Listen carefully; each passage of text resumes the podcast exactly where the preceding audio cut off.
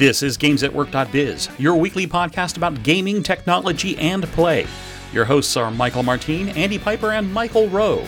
The thoughts and opinions on this podcast are those of the hosts and guests alone and are not the opinions of any organization which they have been, are, or may be affiliated with.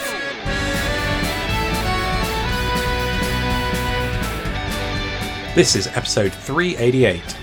Does the metaverse have legs?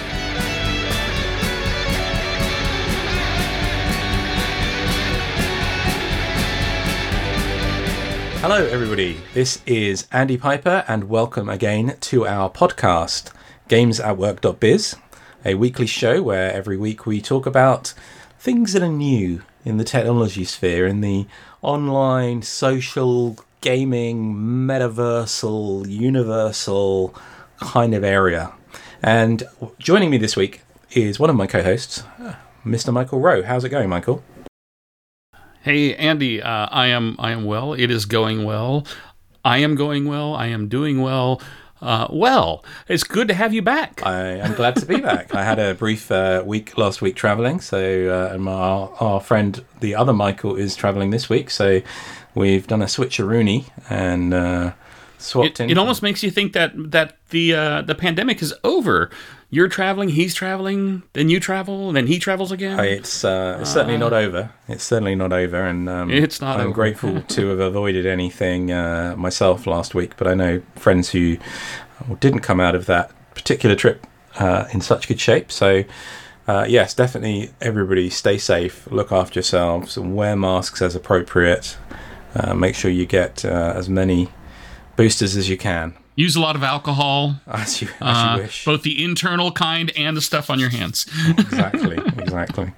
So it's been um, been a Yes. big week in the topics that we're particularly interested in, and uh, the specific event that occurred this week, which, which I wasn't able to watch live from inside the virtual space, was that Meta held their Connect event, which used to be Facebook Connect, uh, and uh, there used to be a separate Oculus event as well. Um, so they held Meta Connect to debut their new headset and talk about the future of what they've been working on. So we've got a number of links. We're not going to specifically uh, like list them all out here. We'll, we'll definitely be listing them in the show notes. Uh, but let's talk uh, first about MetaConnect and some of the news and some of the things that we saw out of that. I I uh, I did not have a chance. I mean, I don't have the headset. I keep looking at ones to buy uh, to actually experience some of the events that they had. Uh, but I, I was impressed with the new hardware. Okay. It does seem it, it's pricey, yes. Um, but I mean, I I still have literally less than six feet away from me, hanging on a door, my old Google Glass that cost me fifteen hundred it had a bucks. very, right, very, so- very different purpose. And as you say, yeah. um, but, you know, it's so fifteen hundred bucks for for for the new headset from Oculus uh, from Meta. It's reasonable. They're they're going after uh, more of an enterprise uh, look and feel and set of capabilities. So I I don't I don't complain that it's that expensive, right? I'm certainly not that excited by it for a couple of reasons. One being the cost. Um, I think it's really interesting that in some of the subsequent interviews that I've been reading this week with Zuckerberg uh, and other folks in the team, they are really trying to paint themselves, uh, and we'll come back to this, I'm sure, uh, against in, in a situation against um, the expe- expected Apple uh, headset and experience, whether, whether that's AR, VR, or, or how they um, present it. But with that coming out with a high end, expensive headset makes some sense because Apple typically come in at a at a high hardware price point. However, it's definitely not been popular within the organization or, or at least with their advisors. So there's a, a really interesting story that we've been uh, sharing between us this week around uh, John Carmack, uh, who's an advisor to Oculus uh, now. Uh, who I, I, first of all I'm impressed that they they enabled him to give that presentation and uh, he did that at the event. But there was a real counterpoint there where he the previous year he'd said it would be great if um, this year set a challenge that this year everybody should be in Horizon Worlds having the conversation and it should be a huge multi user experience with many many people there and instead they essentially broadcast him uh, stand alone in that environment and Yeah. uh, and then in a 2D space, but because most people didn't attend in VR. Anyway, um, I found the comparison to something that Apple doesn't have yet or hasn't released yet Have uh, quite interesting. kind of disingenuous. and I certainly don't love the. I I love the look. I like. I'm intrigued by the look of the new hardware, but the battery life is worse than the one that I have at the moment. Yeah. Some of the visual features are slightly better. Uh, so I'm really curious to see. You know, they're, they're going to need to, and I think this came out in the Carmack interview as well. They're going to need developers are going to need to target the lower end um, for mass mass adoption or larger scale adoption. They're going to need to make compromises to uh, enable those apps and the things that they can build for the high end hardware actually available to a larger proportion of people until that high end hardware trickles down to the one that lots of people use. We see this with Apple hardware over over the years, Oh, right? yes. I mean, the, the the phones you typically get, you know, the the the, the, the features that are in the top end Pro or Max phone this year will be in the lower end phone in two or three years' time as a default. Uh, so I have no doubt that those kinds of things will happen as the manufacturing scales, the price points improve, but it's it's challenging. the, the the thing that I that I wonder about, and it's it's funny because I actually had uh, a, a conversation with uh, a group of people this week about kind of our historical experiences that we've had, you, you and I, and and and others um, that we constantly bring up on the podcast, um, and the challenges of making the metaverse or virtual worlds or AR, whatever the thing, real and and mass adoption make it real business value coming out of it.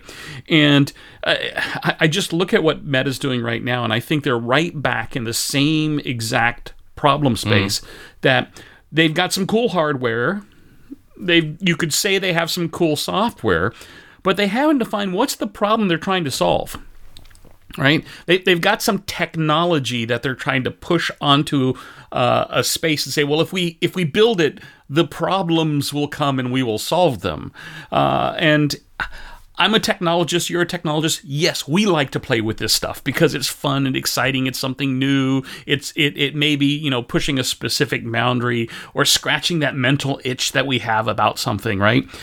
But what are they trying to solve? If they're trying to solve uh, improved meeting capabilities in an enterprise, then a $15 a $1500 headset that requires you to plug it in a lot because of the crappy battery life but does provide you the ability to have a full color rendering of the world outside of the headset that's a reasonable hardware solution. If they're talking about mass consumer adoption for a social network experience, that's an insane piece of hardware, and it doesn't make any sense, right? Uh, and and uh, again, so so I, I listened to all the stuff that came out this week, and I've heard a lot of different people talking about this, and I've read a lot of different articles, and I think that's what's missing here. What is the problem that's trying to be solved? That this is the answer right? That their their uh, Horizon World is the answer to that, and a fifteen hundred dollar headset is the answer to that. And I don't think that's clear. It may be clear in you know in in Mark's mind, uh, but it's not clear to the market. It's not clear to evidently their advisors. It's not clear evidently uh, to consumers. Right? Uh, you're an early adopter in this space. You've got a headset. And I- you use it. I know. You don't see the value in this new one. I don't. And usually the new shiny is the valuable thing that you want to get. and I don't have legs either. So um, yeah. I, I, You just need, you know, the right hardware I. I think I think you're. Uh, we'll come back to that that joke in a moment, but uh, I think you're absolutely right about all the things you just said. One of the things I've been revisiting as you have this week, where ePred and others have been talking about things that we were doing 15 years ago, and, and then you've had both people come along and say, well, you know, you you you, were pioneers, and other people come along and say, yeah, never going to work, never going to happen, stop trying to make it happen, never going to happen. I think what you just said was fascinating because, of course, Back then, we didn't. Most of us uh, have any kind of immersive experience. We had in in in a, in a visual sense, in, in the sense of a headset and the Right. VR and all those things. We were still immersed in what we were doing and into how we were interacting in a three dimensional virtual space, and we found real value in those kind of meeting opportunities, ways that we could use media in different ways. Um, I think you're right to sort of paint it as a similar stage of evolution that we've got um, some nascent environments that are improving quite rapidly, but the the mm-hmm. hardware's the, the the barrier in this case. The, the the user experience because you need to opt in to that that high end expensive thing. It's somewhat similar to back in the day when you know the, the, the, power of your graphics card and the ability to stream Yeah, and be that- online and, and have high speed internet you know were the barriers High, you know. high speed internet and a decent graphics Oh, and card and, did a we- halfway decent microphone. Yeah, exactly. Right? How did we do the live streaming? Well, we uh, of, of, of, of audio. Well, we did that, that as a separate thing to the to the environment at the time. Um, now a lot more of it is all coming together, but you've still then got to you know plump out for the for the hardware. So I think that's absolutely true. Uh, I think that um, does does does let's come back to the, the legs thing. Does the legs thing um, does that really break the immersion? I men- I mentioned this when we spoke about this on the show a few weeks ago that I've been playing with Horizon Worlds for the first time and I didn't have legs and nobody does yet. Uh, and it turns out that uh, the the thing that I thought was probably the funniest thing I read uh, this week out of the event was a statement that said the most requested thing on the roadmap was legs. And I just thought, well, uh, you know, you should try being asked for, for an edit button for 15 years in that case, if you think that um, legs are the most you think important legs are that important. user, you know, feature here. Um, so, it, it- it's funny as I saw all that churn about the legs this week, right? I remembered all the fun that we had with our little uh, what were they called? The Mii's on the oh, Wii, yeah, absolutely. right? They didn't have legs. It didn't matter. What, the, But they were- the they were business much- value and purpose of legs? They were much less. Yeah, well, the business value and purpose is a, is a great one to put put in there because we've had a lot of comments this week from people that we know who have been doing the don't bother trying to do this why are you still trying to do this etc coming from the business value angle um, but if you think about it from the immersion user experience consumer angle yeah it's a big deal people want that although they might not need it um, because Miis, as you just pointed out, is a great example of not needing it.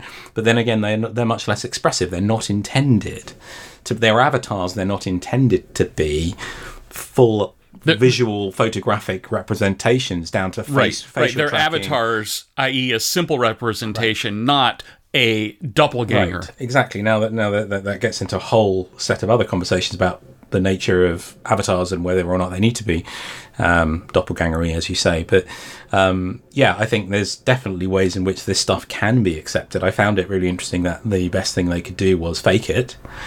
Um, I, it's, de- it's clearly a very difficult problem that just using sensors on a person's head and some handheld um, controllers trying to figure out the full top to bottom state of the human body. I mean, it's a body. The human body is a ridiculously complicated thing with with not multiple. Well, just think about it. If, if you could take the hand points. controllers and strap them to your ankles, you still wouldn't have Right. enough data Right, points. and and with the Switch, um, the Switch Sports, they've you know you can get a leg strap and attach one of the uh, the mo- the remotes to your or the Joy Cons to your leg and still do some stuff.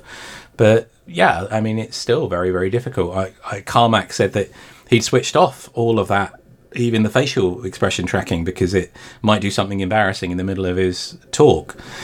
Um, saying all of that.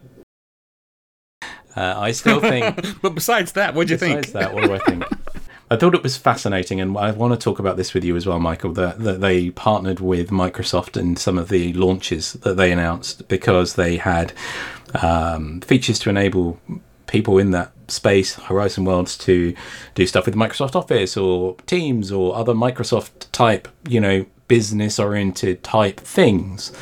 Uh, and also talked about how, and this is a really big talking point, I think, in part of that painting themselves as the the non-Apple, they they talked about this huge kind of vision and concept that every generation of tech there's been a an open and a closed alternative and the open ones Right. are typically um, being more successful or have had a better ecosystem and all those things and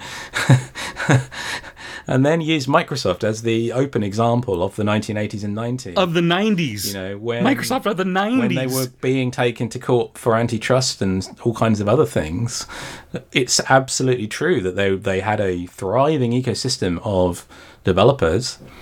Um, and there were a ton of integrations, but that was because they were the dominant platform, and you had to integrate in order to be successful. Yes. Not the other way around. Apple was desperate for those kind of integrations to the point that you know Microsoft did, did basically in gave them some stuff and made Office They gave on, him $250 million. right, and made Office run on the Mac just so that they had a competitor on the hardware Right. side, right? Not not not the other way around. So so I found that hilarious and a yeah. very strange uh, uh, representation of what happened in that period of history.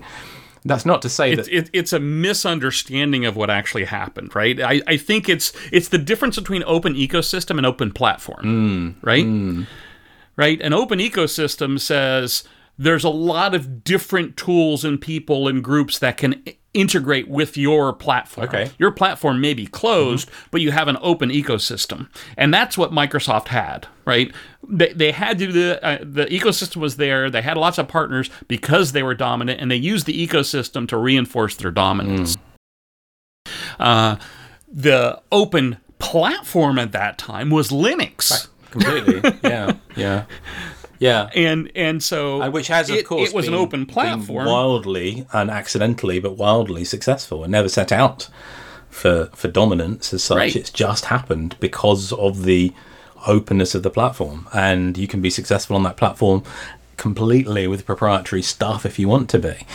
Uh, it's yeah, And, and and you look at Apple today. I mean, it's an open ecosystem and a closed platform, uh, and that's the dominant positions in different So markets. do you think it's all though? Is- th- you, you you've just drawn a brilliant comparison?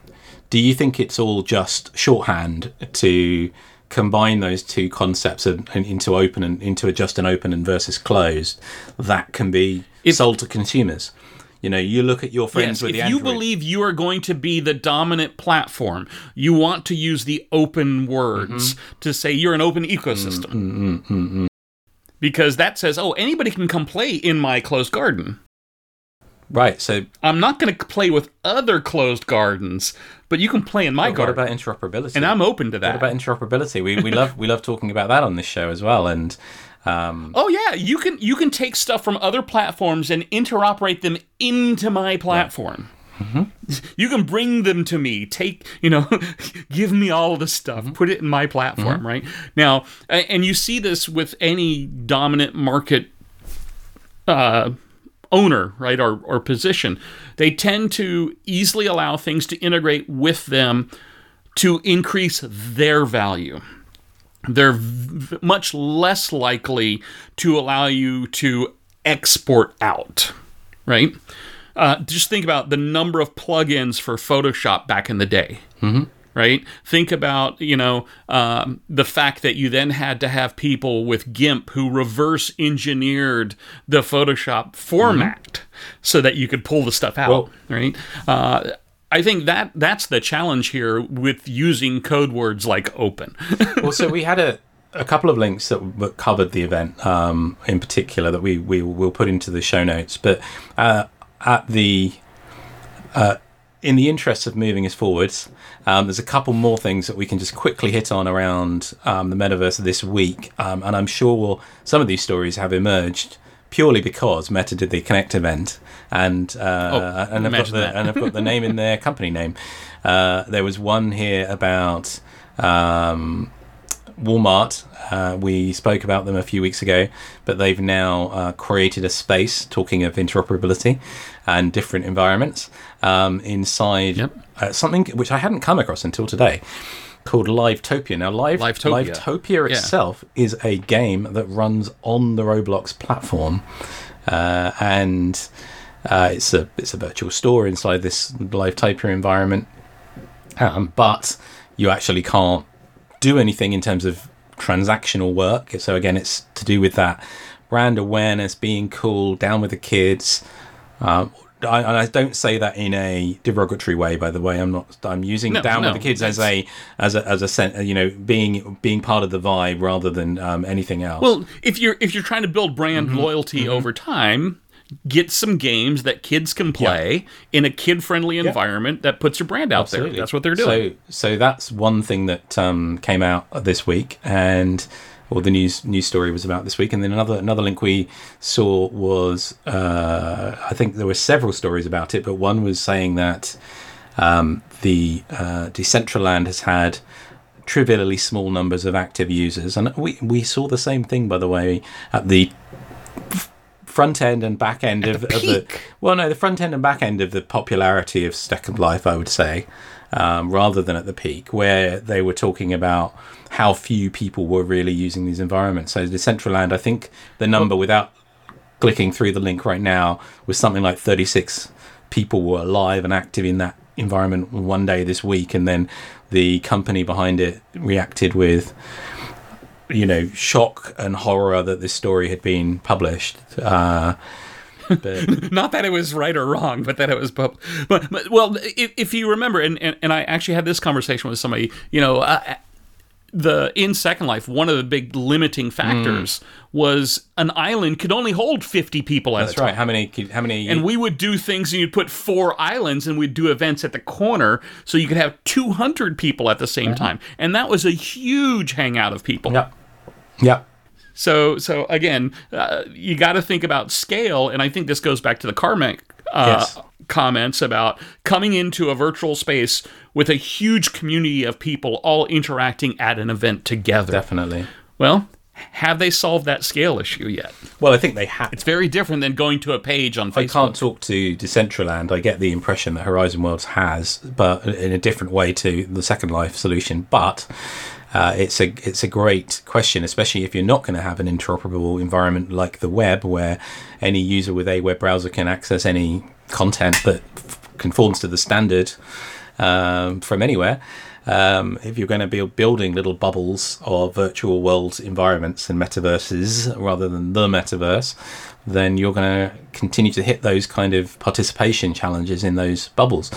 Let's move all the Speak of the web? Let's move all the way along though um, from those initial things that we wanted to talk about. Revisit something we talked about a few weeks ago, which is Google killing Stadia recently. Um, it's technically it's still alive and will continue to be alive till the end of the year, but uh, nobody can buy into Stadia anymore, and they'll be refunding everybody who has their stuff.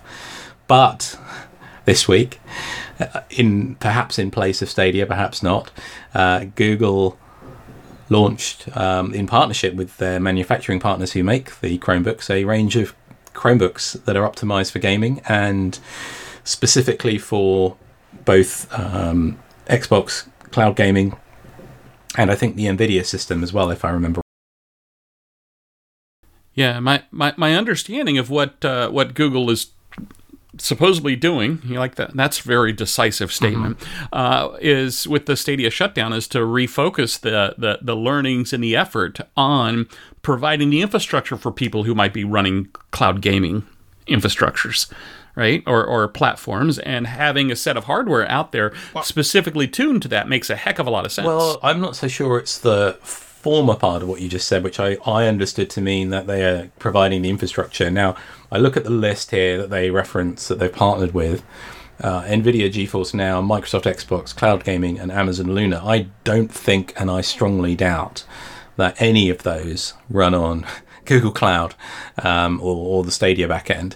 Um, for sure, um, the ability to, to stream to a browser which is really pioneered, I think, by uh, Xbox Cloud Gaming. I, I imagine that many, many, many of our listeners will be tweeting angrily at me to tell me that I'm wrong uh, about that. Um, I think you're absolutely right. There. and and and they, they should actually tweet to games at work underscore biz. They, of course, of course, and tell us why we're wrong uh, on a regular basis. But um, yeah, I think um, it's really interesting. I think gaming, and I think Microsoft has been way ahead of the, the crowd here for a, for a while. Um, has yeah. increased to being a service which is accessible from any screen. Um, yes, you might sometimes want some dedicated hardware for specific things, but I sit and play games on, on my iPad with a, an Xbox controller quite quite contentedly, um, with a really nice screen. Uh, I'm looking. I, I haven't. I have played an Xbox Cloud game on my Steam Deck as well, but I, I don't tend to do that so often. But maybe that will become more uh, more the norm.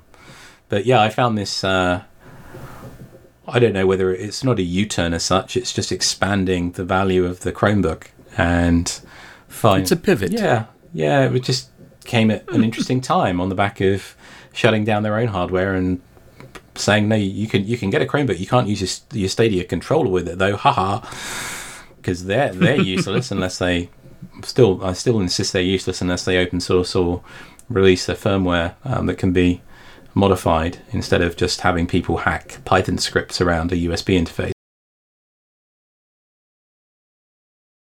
Yeah, I was. Uh, we we were talking briefly in the metaverse section on um, the technologies of the web. And I, I thought you were going to do a brilliant transition to our next story about the James Webb Telescope VR experience. Of course, I, I, was, but um, I got sidetracked into talk thinking about my, my long lost gaming hero Stadia. But then we do have we do have another VR story here. You're right.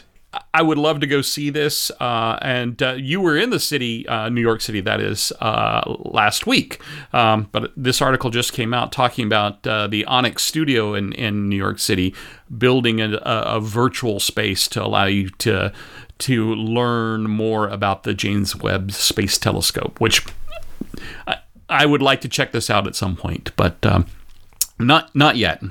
I'd, I'd love to connect some more dots here, um, but it will mean skipping skipping a point, um, and mention that the Lego Ideas James Webb Telescope uh, actually hit over, I think, whatever it is, the 10,000 uh, votes. Oh, did it? Um, today.